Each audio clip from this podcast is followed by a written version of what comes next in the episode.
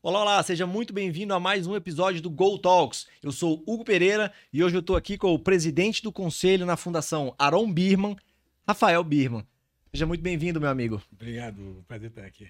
Legal. Birman, você é um dos grandes nomes, e aí já começando valendo aqui, tá? a bola já está solta no meio de campo. Você é um dos grandes nomes da construção civil, mercado nacional e até mesmo internacional. É...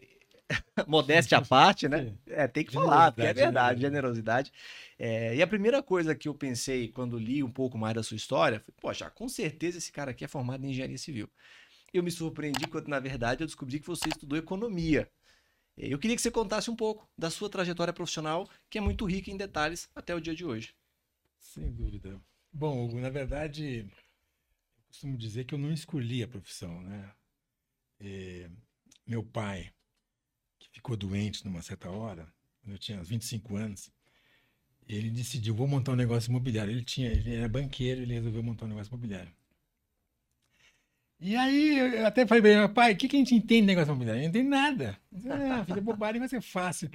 E já foi banqueiro, isso é, isso é fichinha. Mas eu logo entendi que não entendia nada de negócio imobiliário e aprendemos, tivemos que ir aprendendo aos trancos e barrancos, aos sulavancos da, do caminho. E então eu entrei numa profissão que eu, na verdade, não, nunca pensei em seguir, não tinha essa, essa ideia, mas por incrível que pareça, é, é uma das profissões mais interessantes que tem. Que você, quando você faz a incorporação imobiliária, você cuida de, de um número de assuntos engenharia, economia, arquitetura, finanças, arte, cultura, tudo está envolvido na, na incorporação imobiliária. Então, ela é muito rica em, em desafios, em, em coisas que acontecem. Para mim, foi. Sinceramente, eu não escolhi, mas não podia ter escolha melhor que essa que, que, que, que o destino me deu. Foi engraçado. Então, enfim, então eu comecei lá em. Eu tô velho pra caramba. Começamos em 77. Fazem, nem quero saber quantos anos faz. E, e aí, logo, meu pai morreu três anos depois. E eu, eu, fiquei na posição de ter que tocar o um negócio meio sem, sem saber. Eu me lembro que, que a gente estava muito seguro. Como é que eu. Você era um garoto.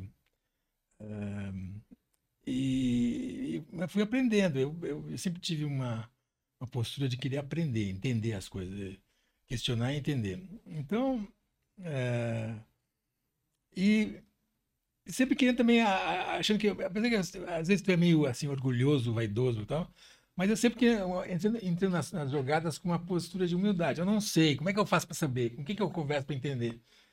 Então foi isso. E, e, tipo, foi muito aos trancos e barrancos mesmo. E comecei a tocar o negócio, começamos logo em 81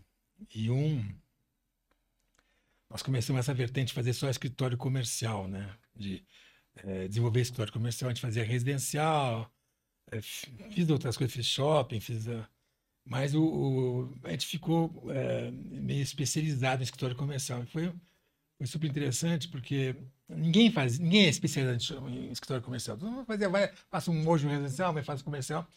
Quando a gente resolveu se especializar, eu logo constatei o seguinte: você fazia um prédio, você aprendia N coisas que já nem dava tempo de botar no projeto, porque já estava avançando a construção. Então nós. Mas você tinha a oportunidade de corrigir aquelas coisas no segundo no seguinte. E assim, foi como uma, uma, um processo evolutivo, uma evolução as coisas se ajustando e melhorando e você ia aprendendo. Eu me lembro que no primeiro projeto que a gente fez, é um prédio de três andares baixinho, o grande problema tecnológico era tinha sprinkler e tinha duas escadas de emergência. Ah, tem duas escadas de emergência. Era uma coisa assim, naquela época. É, Inimaginável, super, né? Supra-sumo de puta, nós temos um sprinkler em todo o prédio. Coisa e, e, essas coisas vão virando banais e vão ficando para trás, né? As coisas vão sofisticando. Eu me lembro que tu, no, quando a gente fez o prédio do Deutsche Bank, alguns anos depois, é, era um prédio grande na, na Pena Faria Lima lá, agora está tá sendo é, retrofitado. Naquela época, a, a gente tinha uma grande questão, era piso elevado. Como é que tu fazia a distribuição no piso, né? Se o piso elevado era muito caro, então tinha que ter uma outra solução. E eu me lembro que o Citibank, que fez o pé na Paulista, famoso, ele tinha adotado uma, uma, uma solução de fazer uns, uns rasgos no piso, piso de concreto, onde você passava a fiação.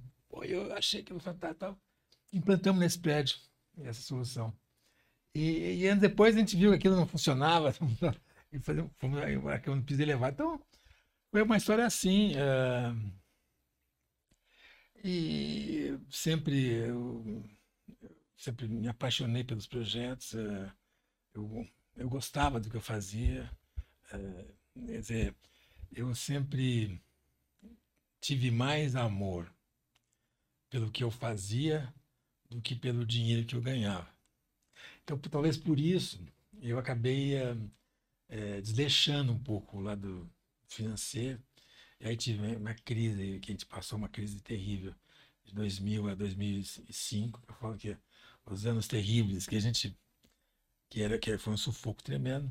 E depois continuou, aí a gente saiu dessa, a gente começou a.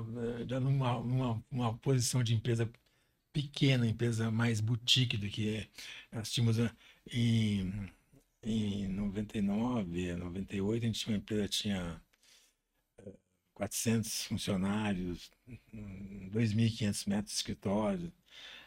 E a gente acabou, em 2006, a gente tinha sete ou oito funcionários, uma salinha numa casinha velha lá. Então, é, foi, foi essa mais ou menos assim, uma síntese que eu posso te contar da, da história.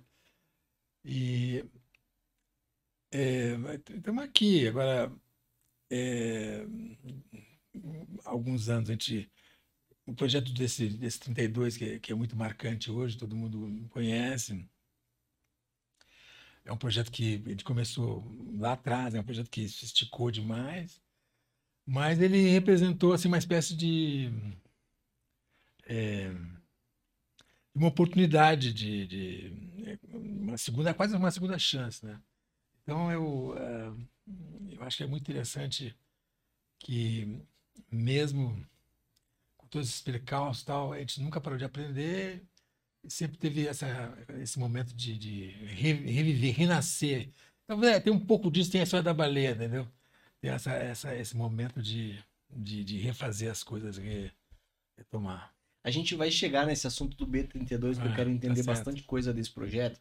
Mas assim, o Rodrigo Mizuno, que é o nosso CEO na Orion, ele fala uma coisa que eu acho muito interessante e eu concordo com ele. Ele fala que uma das maiores características, uma das maiores virtudes para se trabalhar com engenharia, com a construção, com tecnologia, é o bom senso. Eu queria que você falasse um pouco assim da educação formal é, e, e, e, da relevância, assim, da capacidade de aprender se a capacidade de aprender já se tornou mais relevante, mais importante do que às vezes um diploma de um é. curso superior, por exemplo. Não, eu acho que talvez eh, cada vez mais no mundo de hoje, por incrível que pareça, a, a, o conhecimento é mais importante e o diploma é talvez menos importante. Até o Elon Musk estava falando disso outro dia, que, que ele não está tão focado mais na, no diploma. E eu, na, na, na construção civil, uh, você, você trabalha com engenheiro que sai da faculdade e começa a trabalhar, mas ele não faz nada de é, quase nada de engenharia. Ele faz muito de gestão, de é, é, entender contratos, é, gestão de pessoas. são todos processos que não são, não são da, da escola de engenharia, são da escola de administração, de economia, de sei lá. Então, às vezes é, essa, essa, essa educação formal não, não prepara as, essas pessoas para o que elas vão desempenhar. Mas isso eu acho que é comum em toda a nossa sociedade. Está tá cheio de médico administrando o hospital que não, também não está preparado para aquilo. Mas eu acho que o importante é, talvez, é, por isso que eu acho importante, é, a, a, a, educação formal, ela talvez seja, é, a importância é mais no que ela te dá de treinamento para aprender, para estudar. Então, ela, a capacidade de pensar, de questionar, eu acho que isso é, é o mais importante de tudo uh, que eu tenho visto. E eu acho que as pessoas que conseguem questionar, se perguntar, é, corrigir os seus erros, voltar atrás e recomeçar e refazer, esse cara tá com tudo. Agora, o cara que acha que. Eu costumo dizer que tem muito erudito é, idiota. É uma contradição, né? Mas é, não é que o cara tem uma, um enorme bagagem de conhecimentos que torna é, é, sábio. É, é, outra coisa, né? E Birma, diante desse contexto tão complexo, né, de se manter atualizado, como que você se atualiza? Você ainda é adepto a algum tipo de, sei lá, revista? Ainda, ainda é do jornal impresso? Ou, ou já assina algum tipo de newsletter? Como é que você se mantém é. atualizado nesse mundo tão maluco aí? É, isso, isso, é uma pergunta difícil, porque hoje em dia mudou tanto, né? É, jornal, primeiro, está perdendo assim, é, relevância completamente. Né? E, e, e, segundo, eu pessoalmente não consigo mais ler jornal. Eu só li os títulos do cabeçalho e olha lá. Porque é tanta. Nós estamos vivendo num mundo tão confuso, tão a política, o que aconteceu, o que está acontecendo. Eu, eu, eu, sei lá, eu antigamente, mesmo quando eu era garoto ainda, meu pai lia uma revista que era o Economist. Inglesa, fiquei, né? Inglesa. É uma revista que foi fundada em, há 200 anos atrás. É, é, é uma revista fantástica, que de, defendia um pensamento liberal, é, inteligente, muito e, tinha artigos assim que eu lia aquela revista e, puta, que coisa fantástica. E eu lia muito, eu adorava o Economist até alguns anos atrás. Depois ele, ele mudou. De repente ele perdeu aquela. E ele, ele o mundo está transformando também tem um problema que o mundo está se transformando numa numa, numa grande ameba, assim, não tem mais identificação nada, e tudo está repetindo as mesmas mesmos conceitos, as mesmas coisas. Então perdeu, sei lá. E hoje eu confesso que é... Eu estou naquela fase, eu vou fazer esse ano, vou fazer 70 anos. E você começa a esquecer o que você aprendeu, não é? Você está já esquecendo o que você aprendeu. Então, mas eu, eu, eu, é, eu falo para meus filhos, eu, quando eu vou dar um conselho para eles, eu falo, pai, como é que você pode dar esse conselho? Você fez tudo diferente. Eu digo, exatamente por isso. Porque eu fiz errado, eu posso te aconselhar a fazer certo. Então eu dou um conselho para todo mundo é que o cara jovem hoje, é, formação cultural é, é coisa é muito importante. Não é importante na verdade se ele sabe engenharia, se ele sabe economia, se ele sabe conhece. Eu acho que ele tem que ter uma base cultural, né? Tem que ter aquela integridade. Para isso ele precisa ler. E ler, é, a única forma que eu conheço é dizer assim, tenho que ter um livro por semana no mínimo. E não é nada, 50 livros por ano, não é nada. Mas pouca gente consegue manter essa disciplina de ler um livro por semana, pelo menos. Eu, eu, eu acho que quando você consegue, que ao longo dos anos vai te dando uma bagagem cultural, e você consegue, consegue entender o mundo, ver o mundo. Eu acho que é, é o mais importante em termos de educação do que você fazer um curso de engenharia. Porque no final você. Eu nunca fiz engenharia. Eu vou, nós vamos contratar a estrutura de um prédio. Contrata um calculista, o calculista faz, as, faz a análise. Você tem que saber perguntar, discutir com ele, mas entender do cálculo não é, nesse, não é uma coisa fundamental para você, para qualquer engenheiro. Legal. E Bia, você falou aí de ler 52 livros por ano, né? 50 livros por ano. Tem algum livro ou alguns livros na sua trajetória que te chamaram a atenção, até para servir de indicação aí para as pessoas que estão assistindo a gente? Até que tem, viu? É, eu, um, eu, eu, quando era. Eu comecei a ler muito, meu pai tinha uma coleção do Júlio Verne. Uhum. Eram 200 livros do Júlio Verne. A gente pensa que o Júlio Verne tem uns 3, 4, 5 livros, mas não é. Tinha 200 livros. E eu li aquela coleção inteirinha, porque eu lia um atrás do outro. E, então eu adorava ficção científica. E um livros, eu me lembro que um livro que eu li, eu estava falando até disso, um livro que eu li é, que chamava Cidades, do Clifford Smart. É um livro que falava sobre como é que a cidade. É, é, um livro que é assim: as pessoas é, adquiriram uma, uma, uma, agorafobia, ela, tinha, ela não uhum. queria é, sair no espaço público. Tinha é, videoconferência, é, transporte por. Uh, então todo mundo fazia videoconferência, ninguém saía de casa. É uma videoconferência ser perfeita. Saía, saía, você ficava num holograma inteiro, falando com outra pessoa, os dois não estavam ali. Então aquilo tudo desenvolveu uma... E é uma coisa que foi muito, é, de repente ficou presente para nós, né? Então a pessoa morava no, no, meio do mato, porque não tinha mais plano de transporte, morava. E, e, e é, é, é, engraçado como essa, essa, essa, essa discutir ficção científica, assim, aprender coisas, de como é que pensa diferente, pensa inovador. Então, que, que livro foi um livro que eu recomendo até hoje, você pode ler tranquilo.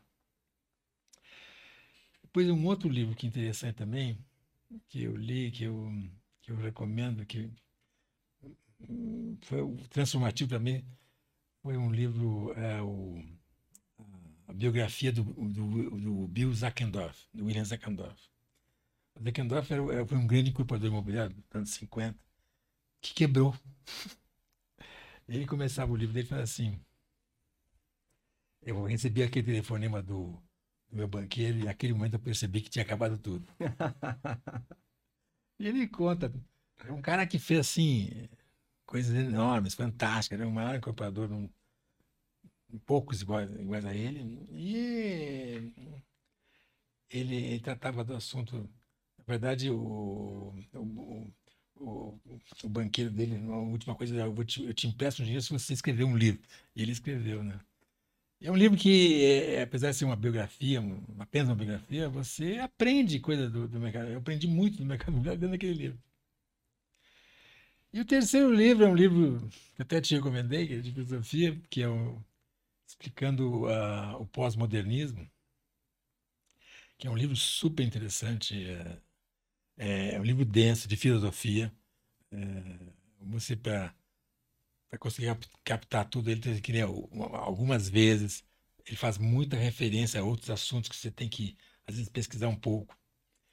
Mas que é, é, é engraçado que hoje em dia esse cara, o Steven Hicks, que, que escreveu, ficou até meu amigo, uh, teve aqui no Brasil algumas vezes. Ele, ele é um cara. Você, você deve ter ouvido daquele Jordan Peterson, famosíssimo, né? O, Jordan Peterson se inspira muito no, no Hicks. o Hicks não tem aquele, aquela elegância, aquela dicção do, do, do, do Jordan Peterson, mas ele, ele tem a, uma bagagem, uma profundidade muito interessante. Esse livro dele é, fala é, de assunto absolutamente atual, que é essa confusão mental que a gente vive, que é o, que é o pós-modernismo, né? Que é a, a, uma negação do, do iluminismo. O iluminismo, no século XVIII, que houve essa discussão de é, a razão devia dominar o mundo, não a, a, crença, a religião. E essa crença na razão, no individualismo, na, nessas coisas todas, é, levou ao que se chama o iluminismo, uma época de, teoricamente, uma época de, de coisas mais, é, sei lá, bem estruturadas. Mas teve uma consequência que isso, quase que uma reação a isso, que veio depois esse um, um, um anti-modernismo, anti, anti-iluminismo, né? que essa é, que é uma, uma, vitória onde hoje os, os filósofos da, do pós-modernismo falam não nada é real tudo não, não, tem razão porque nada é verdade a verdade pode ser qualquer coisa então tu vê que nós estamos vivendo um mundo que é um pouco disso as coisas não são mais é, é, não tem mais, tem certeza, nem aquela frase que a gente falava, não, eu vi com meus próprios olhos. Hoje, com a, com a, com a AI, a, a manipulação de imagens, pode ver, não quer dizer nada, pode ser completamente montado. Então, fake news, fake não sei o quê. Então, é, nós estamos caminhando num mundo muito, muito complicado e, e esse livro é super interessante porque ele toca exatamente nesses pontos, né? Tô tentando ler esse livro, viu? Não desiste. Não desiste. Eu tô mais ou menos na metade ali, vai, os primeiros vai, 20, 30% eu não entendi muita coisa não, mas, vai, mas tô pelejando. Eu também, eu também sofri muito para ler ele, mas não vale eu, vou, eu vou te ser bem sincero, Birman, quando eu ah. comecei a ler e eu não tava entendendo nada, ah. eu falei, o safado do Birman tá me pregando uma peça. Não, não, não. Mas lê com calma, re, lê e relê, até você vai ver que vai, vai, vai no final tu vai dizer, puta, minha cabeça ficou muito mais clara. tá começando a clarear. Tô começando a entender algumas coisas. Depois eu te dou um feedback de como é que tá até o final. É. E, Bia, eu queria te fazer uma pergunta, assim, porque tô com 32 anos. Moro em São Paulo há mais ou menos 5 anos. É. Nesses 5 anos já fui em muitos eventos corporativos do nosso setor, do nosso segmento, de negócios, de estratégia, de marketing. E assim, eu sinto que o networking é uma palavra meio que endeusada, né? Na, na ascensão pessoal, profissional.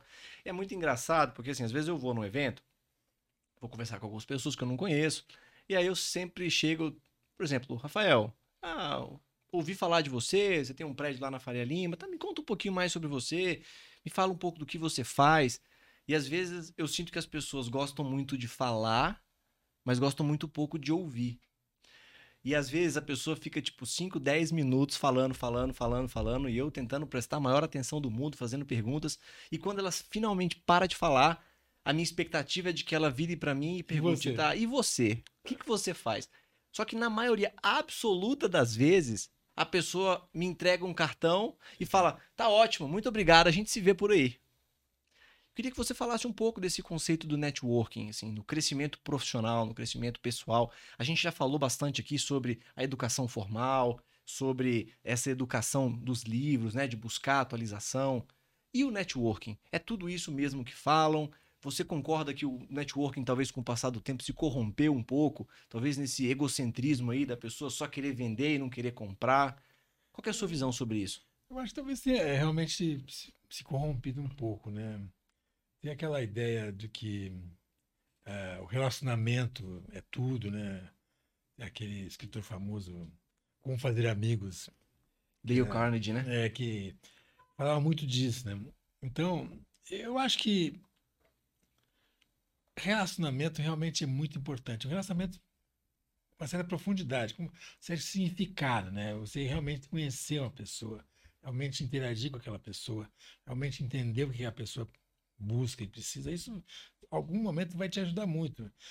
E é claro que na vida ter amigos, ter boas relações é super importante, né? Família é importante, tudo isso são coisas importantes. Não é, não é uma coisa que pode traduzir como uma pila, ah, vou tomar um network, vai. Não, não. Você tem que uhum. realmente viver aquele processo, viver aquelas coisas, viver, é, desenvolver, criar aquelas relações, desenvolver essas relações. Não é um negócio de, de um coquetel eu acho que, é, nesse sentido, eu acho que a palavra está corrompida, mas eu acho que é, tem também aquela, aquele conceito, não é o know-how, é o know-who.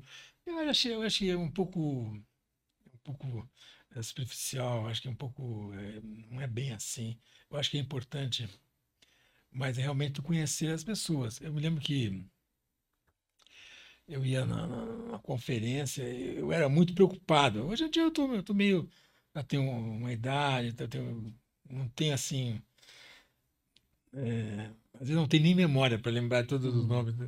Mas eu lembro que eu me preocupava muito com isso. Eu ia numa conferência, eu ia muito naquele, na, na ULI dos Estados Unidos, que era aquelas conferências que eu acho uma instituição fantástica nos Estados Unidos, a Urban Land Institute. Mas eu ia lá e a gente, eu queria conhecer todas as pessoas que estavam lá, tinha 300, 400, 500 pessoas, eu queria conhecer todas. Então eu tinha a lista dos convidados, eu, eu ia marcar esse cara eu conheço, esse cara. E eu, eu conhecia, eh, então eu tinha um. É, no meu tempo, que já, há muito tempo, hum. Eu conheci, eu tinha um network, eu sabia o cara. Ele está fazendo aquilo, está fazendo isso aqui, está fazendo aquilo lá. A gente tinha esse conhecimento. O cara falava, como é que tu sabe? Porque eu estou dentro, estou imerso no mercado, fico discutindo. Mas é, isso é, quer. Tem que ser algo. Pode até planejar, pode até vou fazer. Mas não esse conceito de, de coquetel, um conceito de, de, desenvolver relacionamentos. Né? E eu acho que, é, como eu te falei, tem relações parceiros que duram a vida inteira, que você sempre foi, o cara foi correto com você, você foi correto com ele, que você foi leal ao que vocês falaram, não, não, não mentiu, não, não, não se aproveitou. Não... Então é, é, isso que faz uma. Claro que uma vida de boas relações tem frutos, né? não tem dúvida. Legal, legal. Birma, você está falando um pouco do contexto também do pós-modernismo aí, né? Desse momento que a gente vive.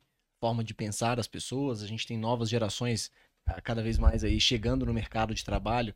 E eu te pergunto sobre o futuro da sociedade e como que esse futuro da sociedade tem uma relação com os prédios que a gente está construindo hoje. Porque o prédio construído para durar 30, 40, 50 anos. Tá, mas se as pessoas estão mudando tanto e se o futuro é tão incerto, como é que eu faço um prédio hoje pensando nessa perspectiva de longevidade dele? Então a pergunta é: como que você enxerga o futuro da humanidade e como que a construção civil se encaixa construindo esses ambientes é, do amanhã? As perguntas é fácil que tá fazendo. eu acho que, sei lá, eu acho realmente. É para retribuir a indicação do livro que você me deu. sei lá, eu, eu acho que é, a gente, é, a humanidade teve se desenvolveu de uma forma super interessante nesses últimos 200 anos do capitalismo. E agora nós estamos passando uma fase, sei lá, um universo uh, incerto. Quer dizer, hoje é, eu me lembro que durante anos a gente foi vendo que o, aquele, aquele perigo nuclear, aquele, aquele temor que acontecesse alguma coisa errada, estava se esvaindo, reduzindo. De repente tem uma guerra lá na, na Ucrânia e aquilo e começa. De, de, de repente o assunto está presente, tá, tá, a possibilidade está tá latente nessa, nessa situação.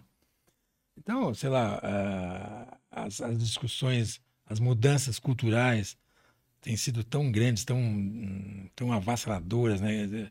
Até a língua está se mudando, uh, gênero é uma confusão. Eu nem sei como é que vai ser daqui, uh, sei lá, daqui a alguns anos, né? Então, uh, e, e a, a, eu diria o seguinte, a modernidade é, essa, essa nossa tendência de achar que o que é novo é bom, o que é velho é ruim. E, e, e nós temos que destruir o velho para construir o novo. Na verdade, eu não vejo assim. Eu vejo que é, há, há milhares de anos a sabedoria dos nossos antepassados.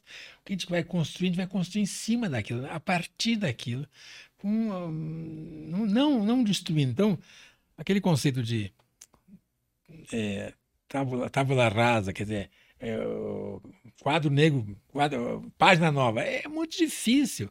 Eu, eu acho que é a humanidade não pode prescindir de toda a sua vivência, experiência, história, para de repente não vão inventar de novo as coisas muito melhores. Não, não sei se vai dar certo. Então nós estamos nesse, nesse momento dessa discussão toda. Eu acho que Agora, e a construção, quer dizer, a, nosso, nosso métier aqui de construir é uma coisa de, realmente, como você falou, 50 anos. Então, quando você faz um prédio, um prédio como é, hoje em dia, você pensa, vou fazer um prédio para durar pelo menos 50, 100 anos. E o que, que você faz? Não sabe se, de repente, o trabalho deixa de ser, vira, vira home office, ninguém quer ir para o escritório. Dizer, então, eu acho que hum, você tem que incorporar no teu prédio, a primeira coisa é a flexibilidade. É. Eu sempre, quando estou desenhando, eu sempre penso, hoje que nós vamos ter energia a gás, energia a, elétrica da rede, ou, como é que tu vai fazer? Eu acho que quanto mais flexibilidade tu tiver no prédio, mais tu vai conseguir responder aos desafios que vão vir. Não sei se o gás vai estar caro, vai estar barato, ou ou não, mas o que, o que, eu sei é que se for, for flexível, tu vai perdurar, tu vai se adaptar. É, enfim, é, a, a, gente molda. Também a questão, a questão é muito mais, acho que urbana do que dos prédios. Né? Os prédios, o prédio, nós somos mortais, mas a sociedade não é não é mortal. Ela, ela, ela perdura. As espécies podem ser lá, viver quase eternamente. Então, assim como um prédio pode ser se tornar obsoleto, eu acho que o contexto urbano é que tem uma, uma evolução talvez mais lenta, porque são são construções retrofits e, e mudança, demole, constrói de novo, são coisas lentas em termos de uma vida. Né? Um prédio desse, ele fica 50 anos, fica velho, daí tu faz um outro. Então, a, o contexto urbano ele, tem, ele vai ter uma evolução. Eu acho que aquele contexto, aquela cidade do futuro, dos Jetsons. Até que a gente estava falando da, de, de, de, do Catar, são cidades que foram feitas recentemente, ficaram muito modernas. Eu não sei se, se Paris não tem como ficar tão moderna, tão de repente. Entendeu? Então acho que vai ter uma, uma evolução mais. mais é, é, brick over brick, quer dizer, vai construir em cima do passado. E eu acho que nós, nós saindo um pouco desse do modernismo, que é outra coisa. O pós-modernismo é uma coisa, o modernismo é outra coisa. Eles estão meio parecidos, mas eles são porque o, o, o, modernismo ele tinha aquela ideia de vamos fazer uma cidade completamente moderna, completamente aquele prédio, um gramado central é, alto, cheio de aviãozinhos chegando. Uhum. Eu acho que isso, eu, eu, vejo o futuro pelo contrário, quer dizer, é, a ideia do industrializado, tudo padronizado. Eu vejo o futuro que, que agora tu vê essas máquinas é, CNC estão a, que com computação pode estão revivendo um, um, um, detalhamento no acabamento que nós não tínhamos só com os grandes artesãos de, de, de, de 100 anos atrás, que algo morreu. Isso morreu, não vai ter mais. Não, ele vai voltar, eu acho. E a gente tem essa. Eu acho que o, o essa. Até a, o nosso gosto, acho que é moldado pela nossa história. A gente gosta de coisas que a gente, que a gente viveu, né? Então eu acho que eu acho que o futuro ele tem uma cara mais de clássico e de antigo do que a gente imagina hoje. Que futurista. É, né? Que futurista, né? As palavras até de que conotações diferentes. O futurismo viu, foi, foi no passado e o, e o passado está no, tá no futuro. É engraçado. Legal. Falando então um pouco de prédios, né? É, acho que o último projeto aí que você teve envolvido, um projeto grande aqui em São Paulo, a construção do B32. Queria que você falasse um pouco sobre a história da construção desse prédio e principalmente o que, que te deu na cabeça para colocar uma baleia no meio da Faria Lima. é, olha, o prédio. Esse terreno a gente começou a comprar ele em 98. A gente comprou alguns terrenos, estava formando um terreno na Faria Lima. Aí veio, tive, uma, tive a crise da, da, da, empresa, ficamos de 2000 a 2005 completamente parados, paralisados. E, e, o prédio, o terreno do 32, que não estava completo ainda, na, na, nessa, nessa, nessa crise, eu me lembro que eu tinha assim. É, eu tive essa crise, daí eu fiz uma, uma, uma análise que eu acho muito importante quando você está na crise, você pensar um pouco. Para para pensar. Faz um plano. Então eu tinha um plano. O cara me falou: Rafael, faz um plano. Eu fiz um plano. E o meu plano, eu, eu olhei assim, tudo meu, meu balanço. Eu tinha passivos que eu tinha que pagar e tinha os ativos. Então eu juntei, esse, esse ativo vai pagar esse passivo, esse ativo. E sobrava sete ativos. e sete ativos, engraçado que no, fundo, no fim, no fim da história, só sobrou um. que é o, é o 32. Mas o 32 era, um projeto, era, é, tinha esse terreno. Aí em 2005 eu consegui um, um sócio que aportou um dinheiro para ele terminar de comprar os terrenos. A gente comprou. É, completou o terreno de, de 11 mil metros. E passou uns dois anos, a gente comprou mais um pedaço, ficou um terreno de quase 14 mil metros. E é um projeto que foi aquele negócio de você tinha vários projetos, de repente você tinha estava com aquele projeto na tua frente, então ele ficou muito importante para mim. E eu, eu me lembro que eu, eu pensando para trás, eu disse, puta, eu, lá atrás a gente fez aquele processo de de aprendendo, de cada prédio evoluía numa coisa a mais que o anterior e, e sendo uma e abrindo novas novas fronteiras, vamos dizer assim, no, no, assunto, como fazer um prédio. Então eu disse assim, puxa, eu quero fazer esse prédio um, uma referência em São Paulo. Então eu botei né, como objetivo, vou fazer uma referência.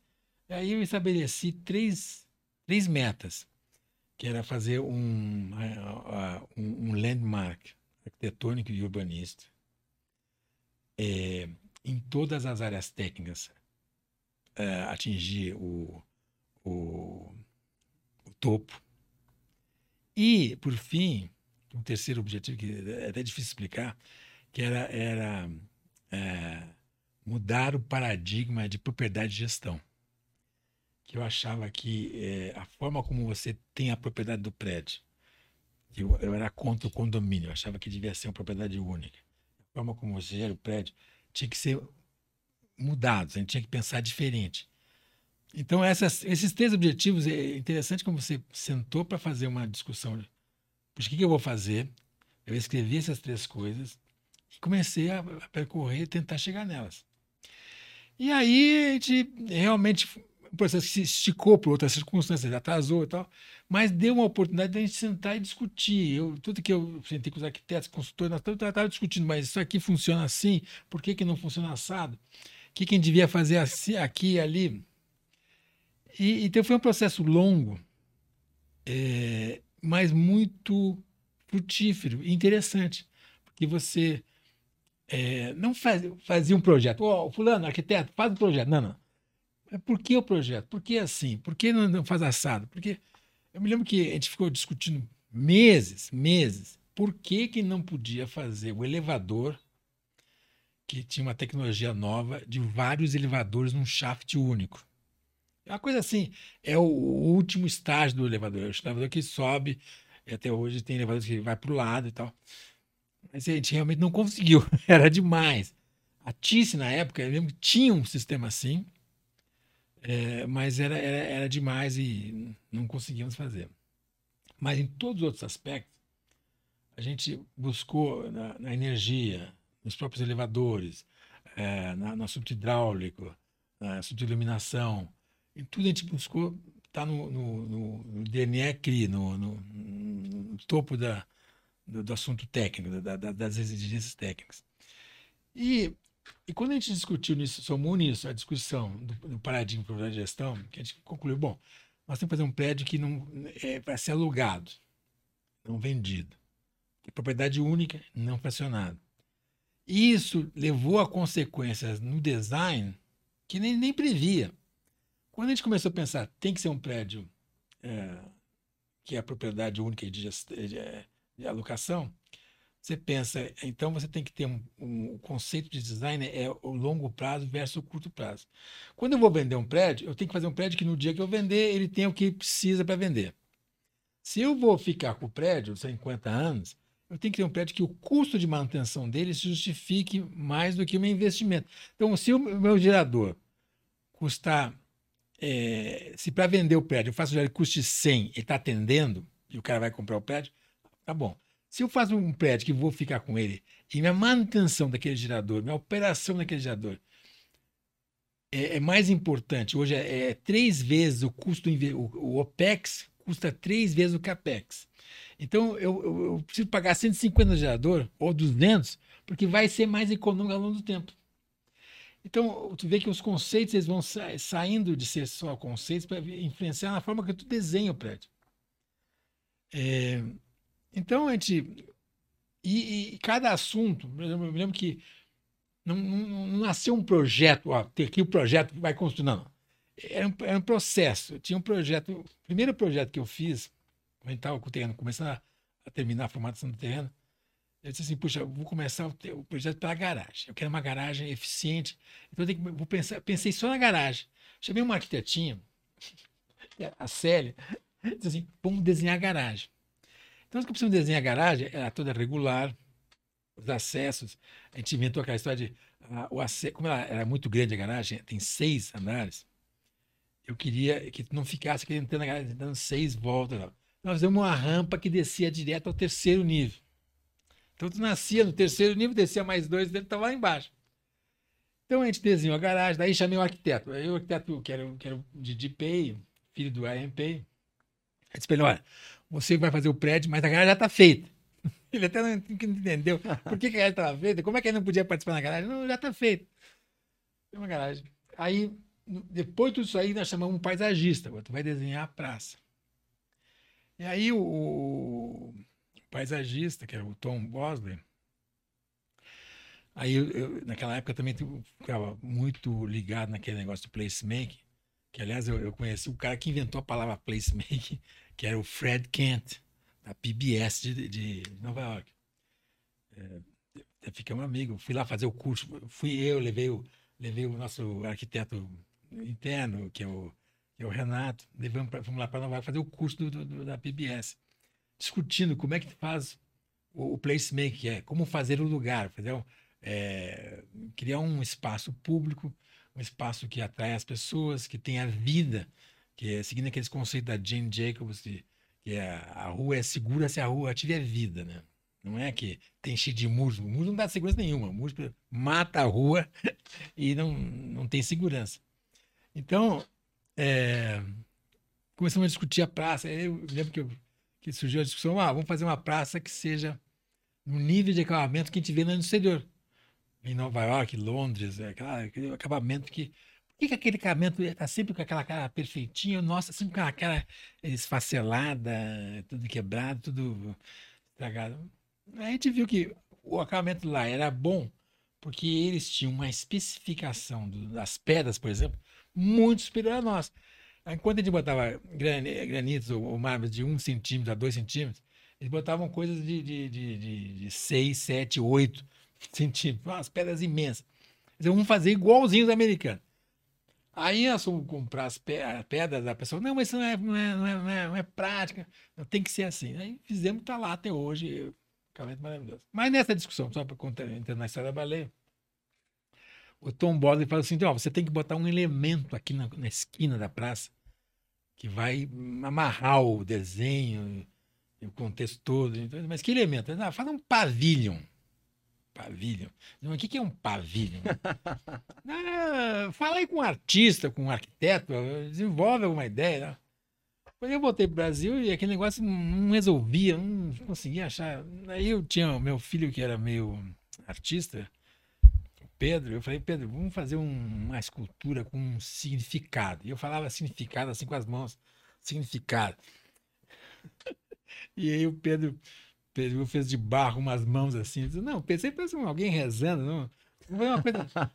Aí a gente começou a discutir o que que faz.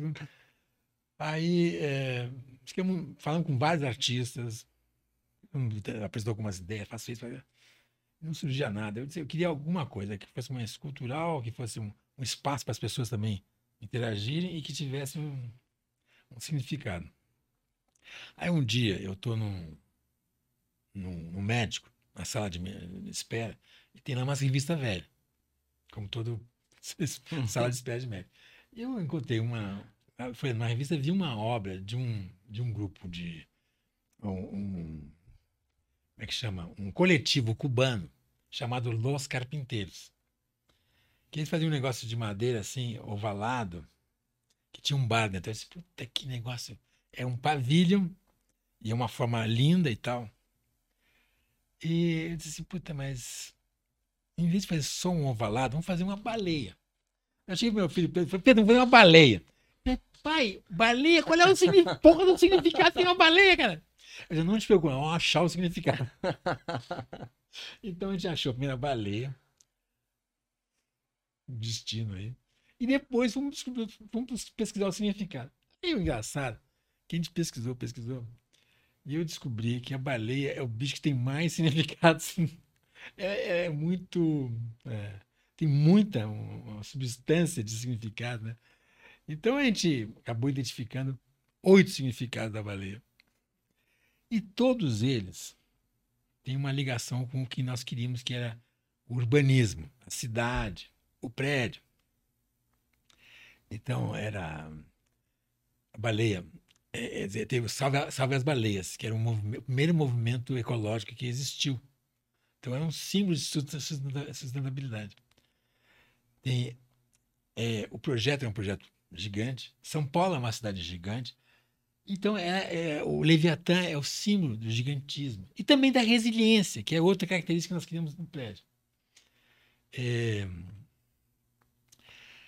tem a, a, história do Moby Dick, que é uma história, na verdade, de obsessão, uma luta incrível com aquele capitão Ahab, com a baleia. E é, é, é, um, é um exemplo de uma obsessão quase insana, aliás, bastante insana, né? E a gente achava que a gente, para enfrentar todos os problemas, problemas que surgiram no prédio, tinha que ter uma obsessão também insana. Então ela também casava com isso. E tinha. Aí tinha Pinóquio, que é uma história de um, boneco de madeira querendo ser humano, né? Então é a busca da humanidade, que é a busca de um urbanismo mais humano, que gente também queria. E por fim, tem a história mais interessante de todas, que é uma história da Bíblia, que é a história de Jonas. Jonas era um profeta que Deus mandou numa missão. Ele, ele se recusa, não quer fazer, quer ser muito ruim, e foge, pega um barco. Aí, umas ondas incríveis e tal, e, o pessoal acha que ele é o culpado e jogam ele no mar. Ele é engolido por um, por um peixe gigante, que é uma, deve ser uma baleia. Três dias depois de passar na barriga da baleia, ele é regurgitado na praia. Como que se. Então, essa história é, é como se fosse um rito de passagem, onde ele passa um processo que tem que descer ao inferno, ou, ou the belly of the beast, como a gente fala, e dali renascer para alguma coisa. E aí o Jonas foi regurgitar na praia e ele cumpre, aí resolve cumprir a missão que Deus deu para ele. Então você diz que você é um rito de passagem que você cresce ou se transforma ou se renasce e aí cumpre tua missão. Então, a gente vê também todo esse, eh, esse exemplo, tanto do prédio, o caos, as dificuldades que a gente passou, como da cidade. A cidade é um caos, é uma que isso é, não, não, é, não é que promete ser o caos, ele promete um, ter dentro dessa, desse caos uma promessa de um renascimento, de uma, uma coisa melhor. Então a gente fala aqui até temos uma baleia, a baleia, ela, você pode percorrer por dentro dela, ou entrar na barriga. E tem uma plaquinha do lado que diz o seguinte: olha, se você entrar na, na, na barriga da baleia, você vai se transformar como o Jonas. E quando você sair, você, a gente fala, fecha os olhos, espera um pouquinho e saia. E você vai sair com um novo olhar para São Paulo, e, e, com esse novo olhar, nós vamos poder reconstruir São Paulo, fazer São Paulo a cidade que, ela, que a gente quer que ela seja. Então tu vê que é engraçado essa história toda, que, que é, até, é, também o incrível, é que parece ter um, uma linha conduzindo, uma linha invisível, ou, sei lá, o destino. Quase místico, né? Mas que tem todo um significado que se encaixa. Isso é interessantíssimo. Parabéns, Bima, parabéns. fenomenal a história, fenomenal. Parabéns pelo projeto. É. Ainda falando do B32, eu sei que ele é um prédio, por exemplo, certificado LEED, dentro desse contexto da primazia técnica, né, de eficiência. Fala um pouco sobre as outras certificações que eu sei que você está pleiteando aí para o prédio. É, o, quando nós, nós começamos a fazer o prédio, a gente pensou, bom, vamos certificar, porque era um assunto na época importante e tal. Eu até me lembro que eu falei assim para mim, ah, se a gente conseguir o Gold, tá bom que era um assunto ainda é, que a gente conhecia pouco. E, e aí a gente contratou uma consultoria, começamos a discutir, tinha, tinha uma lista de, de, de objetivos que tinha que superar. E, e, ao longo do tempo a gente foi vendo que os objetivos que eles estavam impondo no lead eram quase todos coisas que a gente já ia seguir. Nós vamos fazer uh, tratamento de água, é, é, é, ter, ter coisas, materiais que fossem uh, renováveis, enfim. E naqueles pontos do lead, que eles somam 110 pontos, para você para atingir o, o platino, você tem que ter no mínimo 80. Nós atingimos 94. Mas, eu, eu, um dia eu peguei os outros pontos, nós não atingimos, uhum. fiz uma análise, é, uma, uma, uma decuplagem para entender.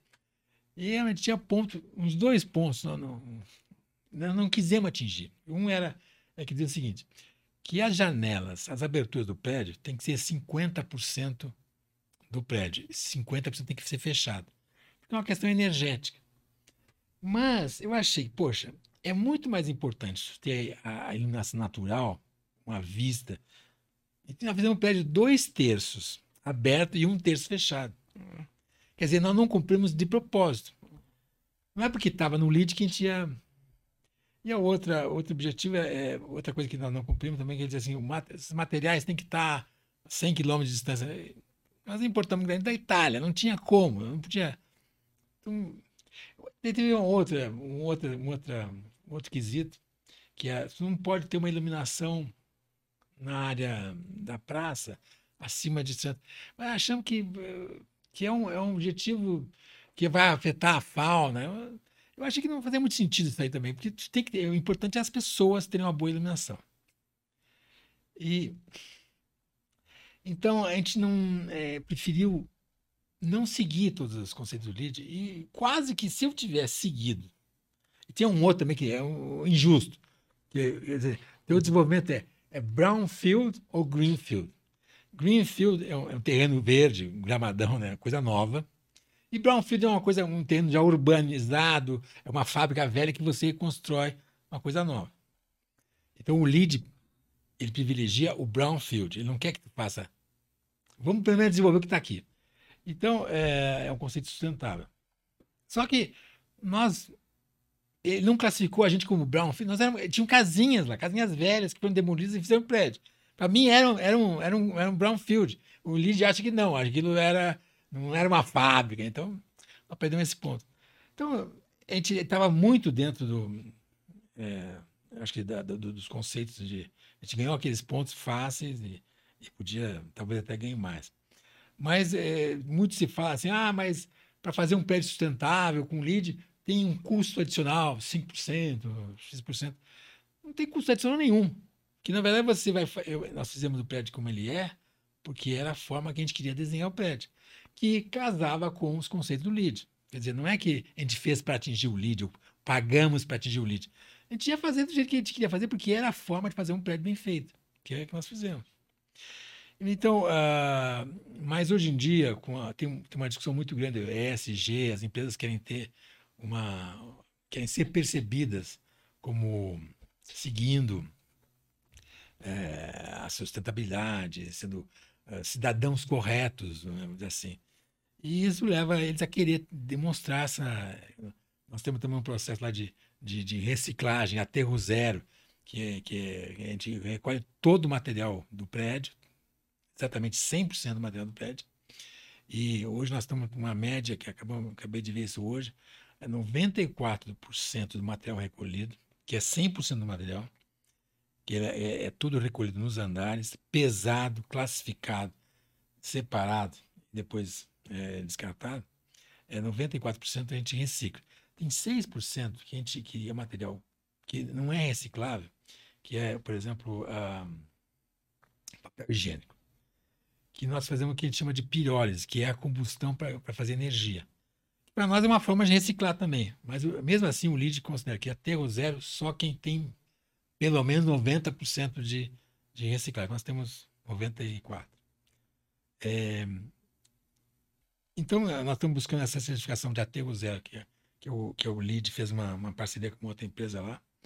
É, tem uma certificação de ah, carbono, que a gente também está com condição de atingir, e uma certificação de água, que a gente tem todas as condições de atingir.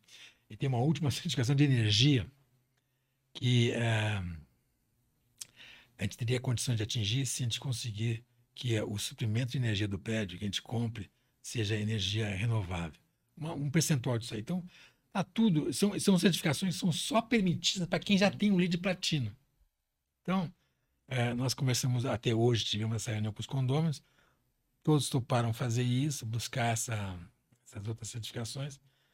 E, e, vai, ficar, vai ficar bonito. Eu acho que se você conseguir isso aí, esse ano é o ano que a gente vai conseguir.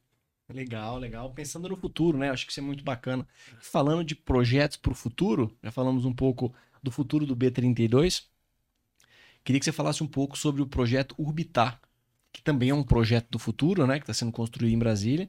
E até pelas minhas pesquisas aqui, tem tudo para ser o maior projeto imobiliário do Brasil.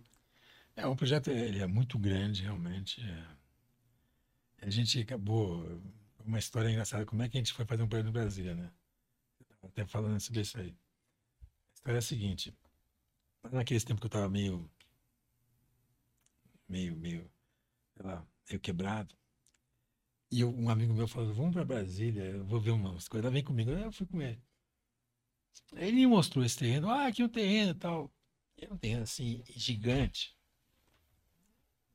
Que tava vendendo no meio de Brasília, né? Dentro do plano piloto do lado ao, ao, sul de Sobradinho, ao norte de Brasília. Puta, que coisa. E aquilo me. Naquele momento eu pensei, puta merda, mas não fazer um projeto urbano no meio do, do maior projeto urbanista moderno do Niemeyer, Lúcio Costa. Vamos fazer um urbanismo atual, caminhável, é, sustentável, como eles não são, né? E, e aquilo me motivou. Eu, aquele desafio do Superman. Isso eu tenho que fazer. Aí foi muito difícil comprar o terreno. É, um, tinha um espólio de 53 famílias. Nossa. Brigando com os advogados, mais um, um outro que quer comprar um pedaço do, do, do, do espólio. Era um angu assim que ninguém queria chegar perto. Mas a gente, como é atavicamente atraído por esses pepinos, a gente foi lá buscar. O... E aí a gente acabou conseguindo comprar. Aí, nós tivemos aí esses 14 anos agora, isso foi em 18, 2008, só hoje, agora em 2022, que aprovou finalmente o projeto. Nós que tivemos assim, as maiores brigas. É, se eu, te, eu tenho que escrever um livro, que é tanta coisa. A briga mais interessante que a gente teve foi quando a gente comprou o projeto, tinha alguns possíveis, então nós começamos a brigar com os possíveis. Então eu entrava com uma ação de reivindicação de posse e, e, e brigava com o possível. Nós chegamos um certo momento, nós tínhamos mais de 200 ações. Aí a AGU, que é a Advocacia Geral da União, entrava nos processos como um terceiro e dizia assim: não, não é tua nem dele, a terra é minha. Que essa área é pública, não é privada. Pô, puta confusão. Era para desistir. Porque gente não brigava judicialmente, não entrava na justiça. Eu quero processar ele porque aquela terra é minha. Não, é só dizer, não faça nada porque a terra não é dele, é minha. E é, é um, um, Como é que chama? É um, é um embaraço jurídico, não, não tem saída. Porque ele pode ficar, é minha, não faço nada, é, o juiz decide parar tudo e começou ele, para tudo, para tudo. Aí eu me lembro que eu fui lá falar com, com o ministro da, da AGU,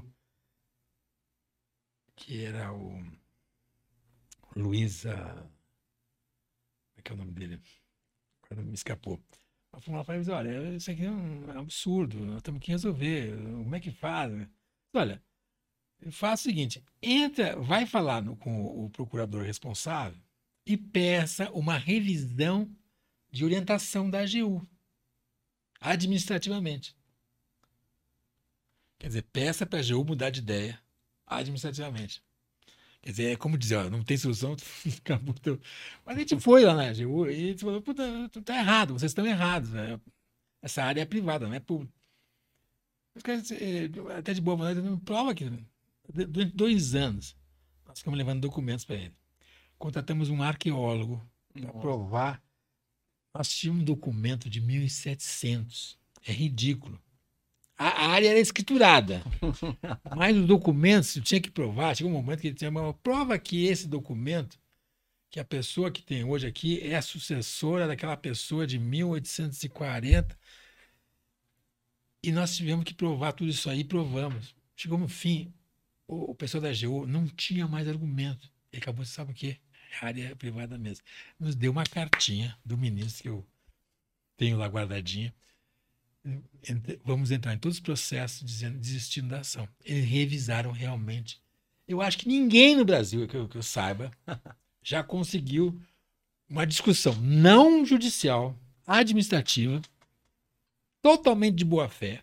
Não teve nada, nunca era contra a nossa política mas conseguimos convencer na base dos argumentos e da, da informação. Enfim, aí, nesse tempo todo, meu filho, que tá, começou a trabalhar comigo, em mais ou menos na mesma época, ele decidiu, diz, ó, eu, eu vou para Brasília então, porque lá que tem um pepino e você, alguém tem que ficar lá. Ele se mudou para Brasília para cuidar desse projeto. E ele era físico, ele se estudou física, se formou em física na USP. Mas ele virou hoje um urbanista. Ele só pensa em urbanismo, só fala de urbanismo, tem podcast de urbanismo. E, e nós começamos a desenvolver, a orbitar com esses conceitos. Nós temos uma parceria com, com o GEL, com eh, uma porção de, de arquitetos, Skidmore, todos eles, para discutir. Fizemos charretes, fizemos discussões e começamos a desenvolver conceitos. Né? Então, nós desenvolvemos, logo entendemos o seguinte, que fazer uma cidade não é você deixar um espaço para o comércio, é você pensar em todos os aspectos. Eu não gosto muito dessa smart city, cidade inteligente, são conceitos meio limitados. O que, o que nós temos uma cidade que ela, que ela foi pensada em todos os aspectos de urbanismo e tudo que vem junto. economia, educação, é, formato de rua, formato dos prédios, é, área de lazer. Como é que isso. Então, nós pensamos em tudo isso: telecomunicações, é, conectividade, com o transporte. Como você pensa em todas as questões paralelas à arquitetura, talvez, mas essenciais para um urbanismo. O urbanismo não é urbanismo, só arquitetura, é economia, é gestão de cidades. São coisas. Então, nós precisamos pensar em tudo isso aí, nós pensamos um processo até semelhante ao, ao, ao 32, uma discussão de projeto e uma discussão de como é que deve ser feito, como é que, o que, que pode ser, o que, que não pode ser. E eu acho que é, evoluiu muito isso aí, finalmente aprovamos no ano passado. Nós estamos agora na, na boca, nesse segundo semestre, para lançar os primeiros prédios.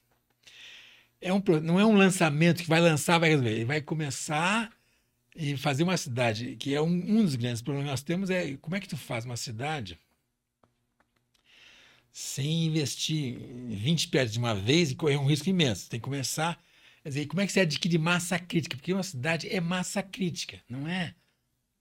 Então, como é que você atinge essa massa crítica sem correr um risco enorme, sem ser aquele pessoal lá da, do, da Arábia que investe um quaquilhão de dólares, faz tudo de uma vez só, se der certo, muito bom, se não der certo, não, não tem problema.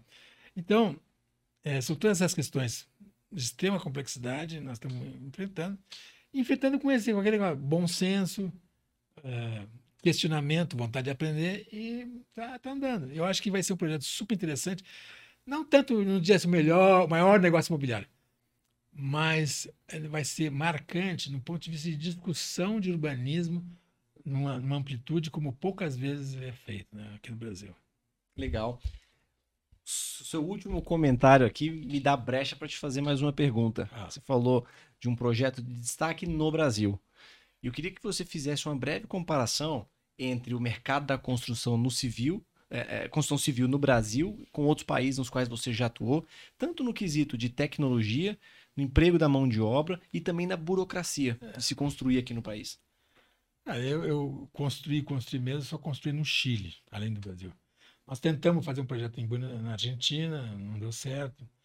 Eu tenho conhecimento, mas não tenho uma experiência prática. Nos Estados Unidos, né, são coisas.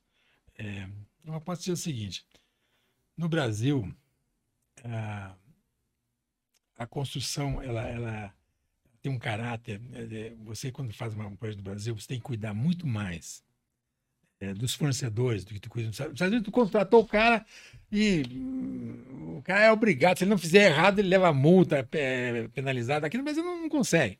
O cara não entregou, mas quebrou, desapareceu, você não consegue, não tem, a, não tem aqueles, aquela, aquela indústria por trás da construção. Lá nos Estados Unidos tem uma indústria, aqui não tem, aqui tem o um artesanato, tem a, a cultura da, do, do, da construção molhada, que a gente chama. É, tijolo, cimento, é, pedreiro, é, carpinteiro, não tem um negócio que. Nossa, é tudo quase industrializado. Cara, pá, pá. Além de que tem milhões de. Milhões não, mas talvez dezenas de formas de financiar. Tudo já em, em esquemas pré-estabelecidos. Funciona assim, já tem uma tradição. É, é, são muito, abertos a essa interação com a, com a indústria, dá uma, uma, uma capacidade de inovação incrível. Quer dizer, hoje lá fora também é demorado e complicado o processo, porque todo o processo de construção envolve lá comunidade, discussão com. Quando a gente fez o pé no Chile, eu te digo, a nossa construção era superior tecnicamente a deles. Bastante superior. Mas o sistema financeiro deles era 10 vezes melhor que o nosso. Você tinha lá financiamento, mesmo que isso foi em 95. Eles assim, pô, eu fui no Chile e eu tinha um executivo lá no Chile, que é o Daniel Sherman, que depois ele foi presidente da, da TIR. Ele disse, Daniel, vai lá no banco. E falou assim, nós tínhamos um terreno que era 5 milhões de dólares, um projeto que era 50 milhões para construir. Nós tínhamos dado um milhão de dólares de, no terreno, e o cara nos deu um ano para pagar os, o resto do terreno. Então, eu disse, vai lá no banco e fala o seguinte, o que é que ele nos financia? Dois terços do terreno e 100% da construção. Você tá louco, Rafael? Se eu falar isso, vão achar que nós somos quebrados, uns coitados do Brasil que não, não merece crédito. Aqui eles querem emprestar, não é que nem no Brasil que eles fazem um favor para emprestar. Aqui eles querem emprestar. Não, não, não, vai dar, vai dar. Vai, fala, Daniel. Aí, bom, tá bom, eu vou lá e vou falar isso aí. Aí ele me liga depois de umas duas Pois aceitar, eles aceitaram. Outra surpresa, que tinham aceito. E claro que aceitaram. Eu me lembro que eles tinham um financiamento na moeda lá de, de, de inflação deles, que era o F, com, com a correção da inflação mais 5%. E aqui no Brasil a gente não, nem sonhava com isso. Financiou o prédio inteiro, terminamos o prédio, alugou. Um projeto fantástico.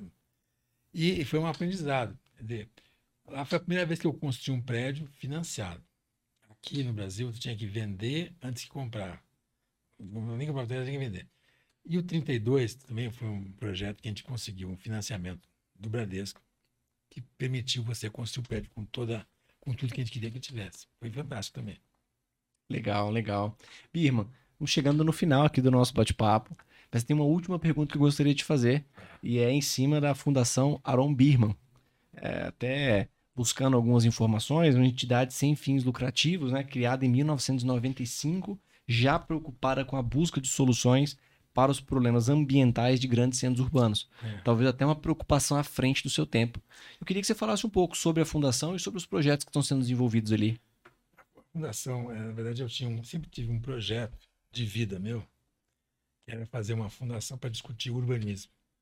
Eu acabei, pela, pela, história das coisas, acabei me, me ligando muito no urbanismo. É, aquilo, Jane Jacobs, eu me apaixonei pelo assunto. Mas eu vou fazer uma fundação. A fundação é uma forma de você fazer alguma coisa sem ser político. E, e aí aconteceu que em 95 surgiu um momento que a gente estava aprovando o Panambi e surgiu, nós estava doando o parque para a cidade.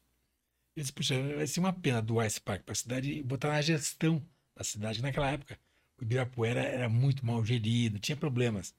Então, disse, puxa, vamos fazer uma fundação e vamos, vamos, vamos, eu vou acelerar esse projeto, vou implantar a fundação e vou fazer a gestão do Parque Burle Marx. Então, eu propus para a cidade, eu pago o custo de manutenção, mas eu faço a gestão. Era um projeto completamente inovador e deu certo. Nós, nós fizemos isso faz 27 anos atrás e agora renovamos nosso contrato por mais 30 anos. É, e a ideia, a fundação, na verdade, ela, ela, ela só agora está conseguindo fazer algumas outras coisas. É, se envolver em projetos, é, conceitos urbanos, de discussão de espaço público, gestão de espaço público.